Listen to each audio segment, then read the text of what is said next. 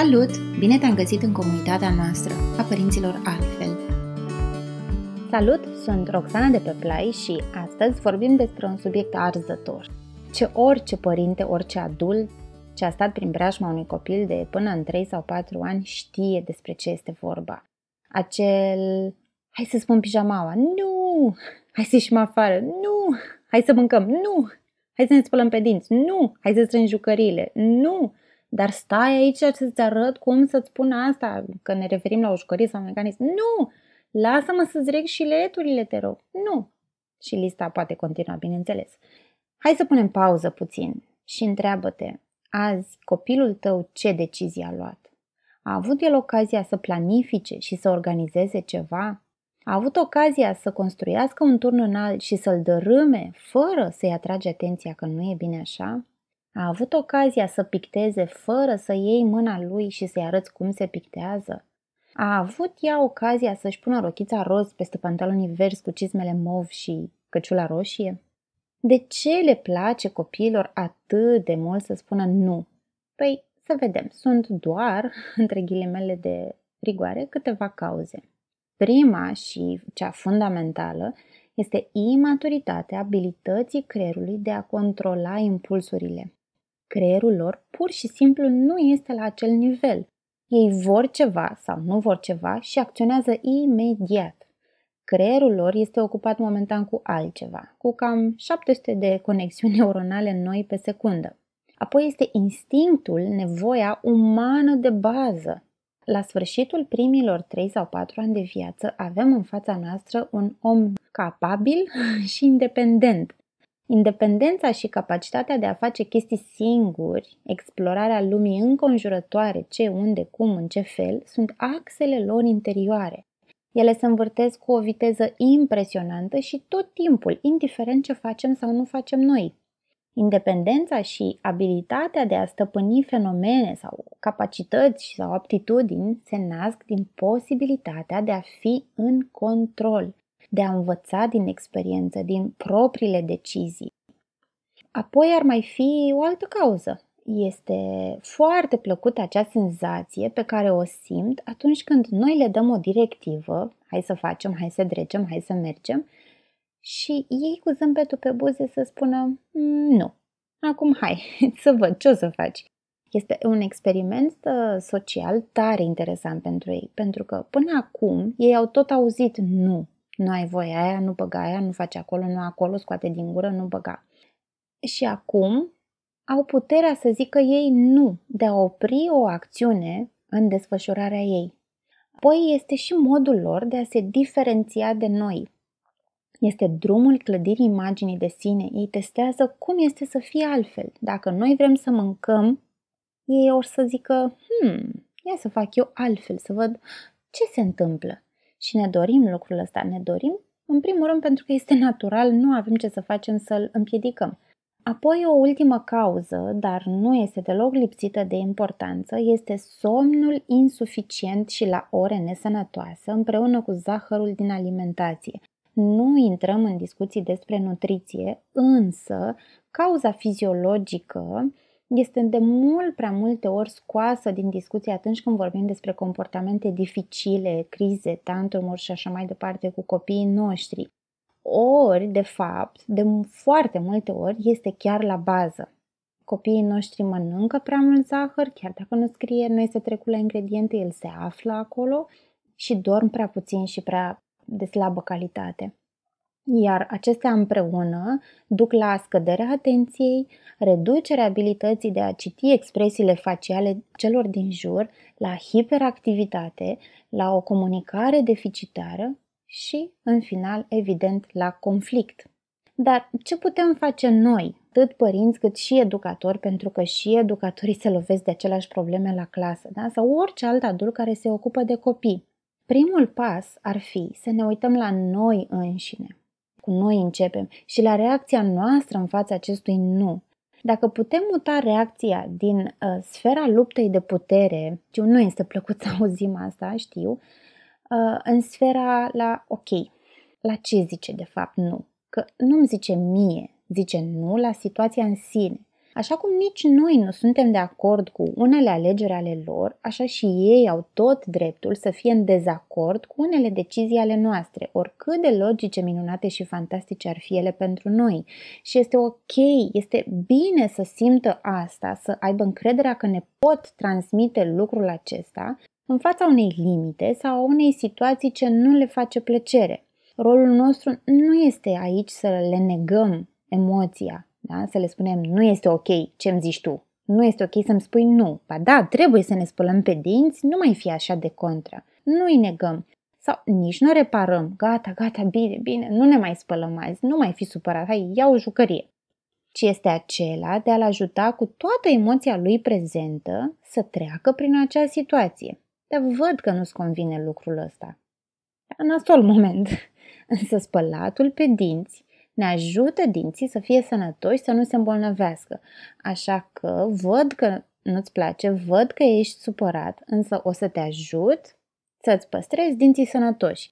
Și de aici încolo introducem cântecele de rutină, joc rutiniere de eu te spăl, tu mă spăl, uite așa, ne spălăm pe dinți, uite așa, uite așa, sau ce cântec vă face vouă plăcere. Sau introducem alegeri în ceea ce privește pasta, periuța, cu ce vă simțiți voi confortabil, dar ideea este să creăm momentul acesta despre ei.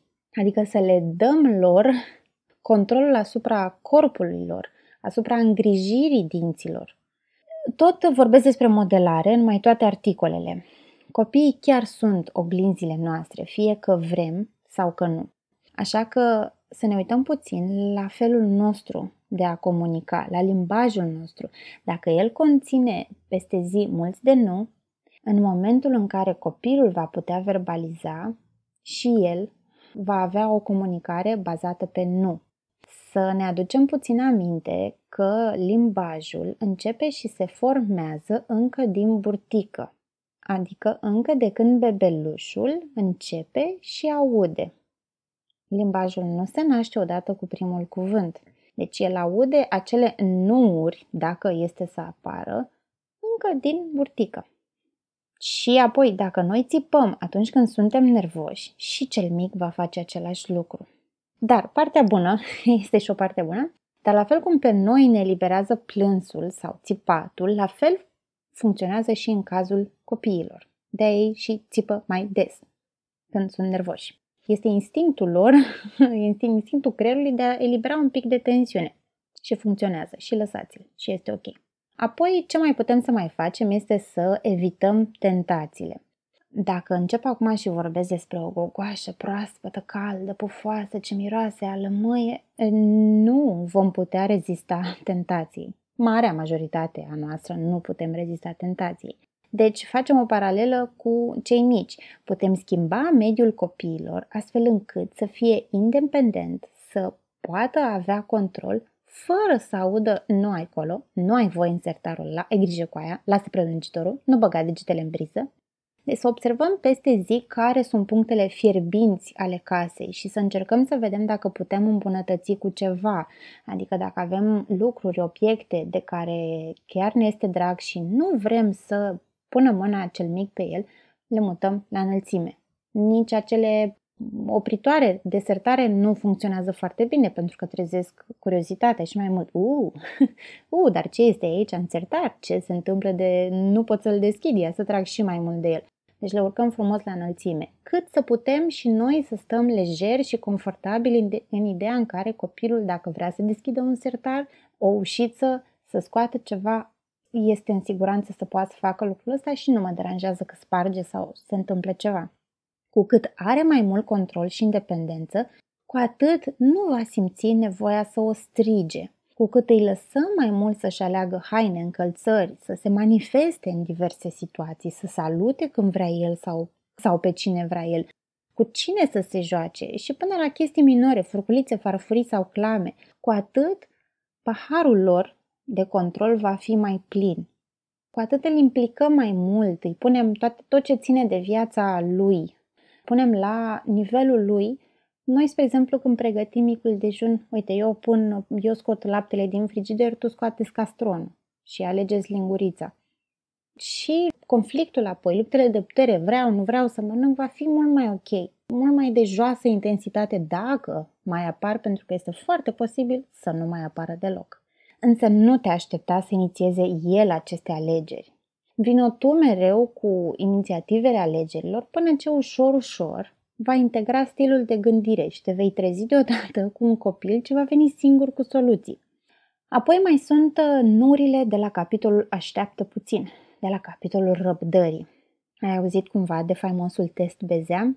Copiii stau la masă cu o bezea în față și primesc instrucțiunea de a aștepta 15 minute, că apoi adultul va veni cu încă o bezea. Unii copii au așteptat adultul, unii copii au mâncat-o la câteva minute după ce adultul a plecat din cameră. Cercetătorii au legat acest control de sine, această stăpânire de succesul academic ulterior. Însă, apoi au intrat pe fir psihologici și au identificat o variabilă ce a fost studiată apoi, și anume încrederea copilului în adult. Odată manipulată această variabilă, rezultatele au fost uimitoare, schimbările au fost absolut uluitoare. Cu cât crește încrederea copilului în adult, că el va veni, se va întoarce cu a doua bezea, cu atât gradul de stăpânire a fost și el mai mare. Acesta este un argument extrem de valoros în recomandarea de a ne păstra întotdeauna promisiunile. Că păcălelile nu merg absolut deloc și că poate ar trebui să-i vedem pe copii ca parteneri egali în relație cu noi. Apoi mai este încă un pas ce putem să-l facem, și anume să ne mutăm din acel cerc vicios de atitudini negative, comportament agresiv sau negativ ce dă naștere la atitudini negative și să ne mutăm de aici în pozitivitate. De exemplu, ok, îți dau să pictezi, dar să nu te mai prind că faci dezastru ca data trecută, să nu mai arunci apa din pahar, să, să pictezi acolo, la masa ta, da? Ia toată bucuria, toată veselia dintr-o activitate care trebuie să fie plăcută pentru copil și să o schimbăm în Vrei să pictezi, deci? Bun, asta este primul pas, îi acceptăm nevoia de a picta și dorința de a picta. Super! Apoi, alegem un loc în casă unde e cel mai puțin probabil să ne deranjeze dezastrul, baie, hol, ceva ce se șterge rapid chiar de copil. Apoi, vii cu mine să punem apă în pahar și facem câteva experimente, îl umplem, el golește, iar îl umplem, el golește, în timp ce verbalizăm. Ups, Acum nu mai am apă pentru pictură. A, acum am apă, pot să pictez. Oh-oh, o vai, acum nu mai am apă. Și tot așa până practic îi demonstrăm lui ce înseamnă consecințe-efect pentru golirea paharului, pentru activitatea lui de pictură. Și apoi hai să pictăm, da? să pictezi pe foaie de data aceasta, dacă poți, dacă nu, asta este, ștergem împreună. Trebuie să implicăm și pe copii în toate etapele procesului, de la aranjatul activității de pictură și la, și la strâns și la șters. Chiar și la un copil de un an de zile poate să dea cu șervețelul, un șervețel umed peste o apă sau o cârpă să strângă apa de acolo. Hai să ne punem pijamaua, că e timpul de culcare. Nu! Schimbă cu hai să-ți alegi cu ce te îmbraci pentru a merge la o poveste unde și acolo îi dăm să-și aleagă poveștile sau tipul de activitate liniștită sau relaxantă pe care o aveți voi înainte de somn. Hai să mâncăm. Nu! Schimbă cu ce vrei să mâncăm în seara asta, paste sau mămăligă. Dar nu, nu este vorba despre a găti 17 feluri de mâncare, ci despre a implica copilul în decizia familiei asupra meniului. Deci să putem oferi opțiuni este un lucru absolut minunat atâta vreme cât ele sunt relativ limitate pentru a nu-l bulversa. Trei chestii, nu mai mult. Da? 1, 2, 3. Pentru un copil de un an și ceva putem să-i dăm două chestii de ales. Pasul următor este să-i acordăm timp. Timp să proceseze care sunt alegerile, ce are de făcut, îi mai trec prin filtrul gândirii și hmm, oare ce ar spune mama dacă fac sau ce ar spune educatorul dacă aleg asta apoi să facă o alegere și apoi, evident, să se și răzgândească. Da, ales tricou roșu și ne-am îndepărtat cu cel albastru în mână și strigă, nu vreau roșu, vreau albastru. Ok, ia pe cel albastru. Nu vreau albastru, vreau roșu. Da, ok, e sigură? ia pe cel roșu. Au voie să facă lucrul ăsta. Apoi un alt, un alt caz pe care l-am întâlnit foarte des în perioada în care nu stăteam așa de mult în casă erau părinții la restaurant cu cei mici, de 2-3 anișori, care se foarte, foarte enervau pentru că nu putea sta la masă. După rugăminți, limite, uh, încercări de negocieri, copilul începe și țipă, aleargă să dărâme solnița. Da, normal că a făcut asta și eu aș fi făcut la fel în locul lui. Pentru un copil atât de mic să se abțină de la un impuls atât de major care îi guvernează creierul și anume mișcare, mișc, trebuie să mă mișc, trebuie să explorez, este imposibil. El nu poate să se abține de la acest instinct major. Este extrem de important să înțelegem care sunt pragurile copiilor de eu pot să fac lucrul ăsta în funcție de vârsta lor. Pentru că de cele mai multe ori aici este o problemă mare. Vrem mai multe de la ei decât ei pot oferi, iar cerințele neadecvate, împreună cu așteptările că asta trebuie să se întâmple, nasc decât frustrare, decât țipete, decât furie din partea ambelor tabere. Un foarte mare uh, atu pe care îl avem la îndemână sunt jocurile.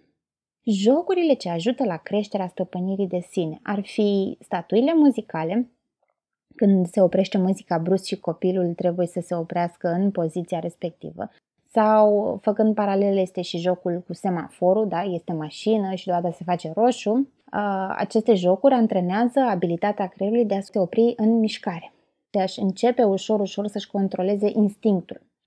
Simon Says, unde copilul, unde cel mic trebuie să asculte și să mimeze adultul și apoi invers, yoga, un copil de un an de zile, de 2, de 3, exerciții de mindfulness, la fel, putem să începem de la vârsta de un an cu ascultarea sunetelor, cu identificarea ah, ce se aude aici, ah, ce animal face asta, evident adaptate la nivelul lor. O ultimă recomandare este să ne alegem strategic bătăliile. Multe din nuuri chiar merită o glumă și atât. Nu vreau să-mi pun pijamaua! Iar noi, răspunsul nostru, așa, cu o față evident exagerată și amuzantă. Poftim! S-ar putea să cam îngheți, știi, nu? Dacă stai decât în chiloți. Dacă, dacă te transformi într-un cup de gheață noaptea asta – lăsăm să treacă câteva minute, nu mai încărcăm cu atâta energie uh, momentul, căutăm o poveste, ne asigurăm că pijamalele sunt la vedere și este posibil ca după o poveste să-și ceară singur pijamalele. Copiii tind natural către obiceiuri. Creierul lor cere asta exact cam cum cere și apă. Am citit un uh, banc foarte, foarte amuzant pe internet, din păcate nu știu sursa să o pot împărtăși cu voi, îmi doresc ca micuțul meu să fie independent și cu o voință de fier, însă nu cât timp îl cresc eu. Deci, dacă putem rezista primilor ani și putem cu siguranță, pe termen lung, această voință, acest instinct de a pune la întrebare tot, de a căuta propriile metode de a face lucrurile, de a spune cu tărie nu, apoi devine cam extraordinar, nu așa? Îți mulțumim pentru timpul acordat, sperăm că ai găsit informații utile pentru tine și familia ta. Nu uita că mai găsești resurse audio și pe blogul nostru pentru fiecare articol scris, precum și în cadrul comunității Bebe Play, unde săptămânal răspundem la întrebările părinților în AHA Podcast. Sunt Roxana de pe Play și îți urez o zi cu zâmbete!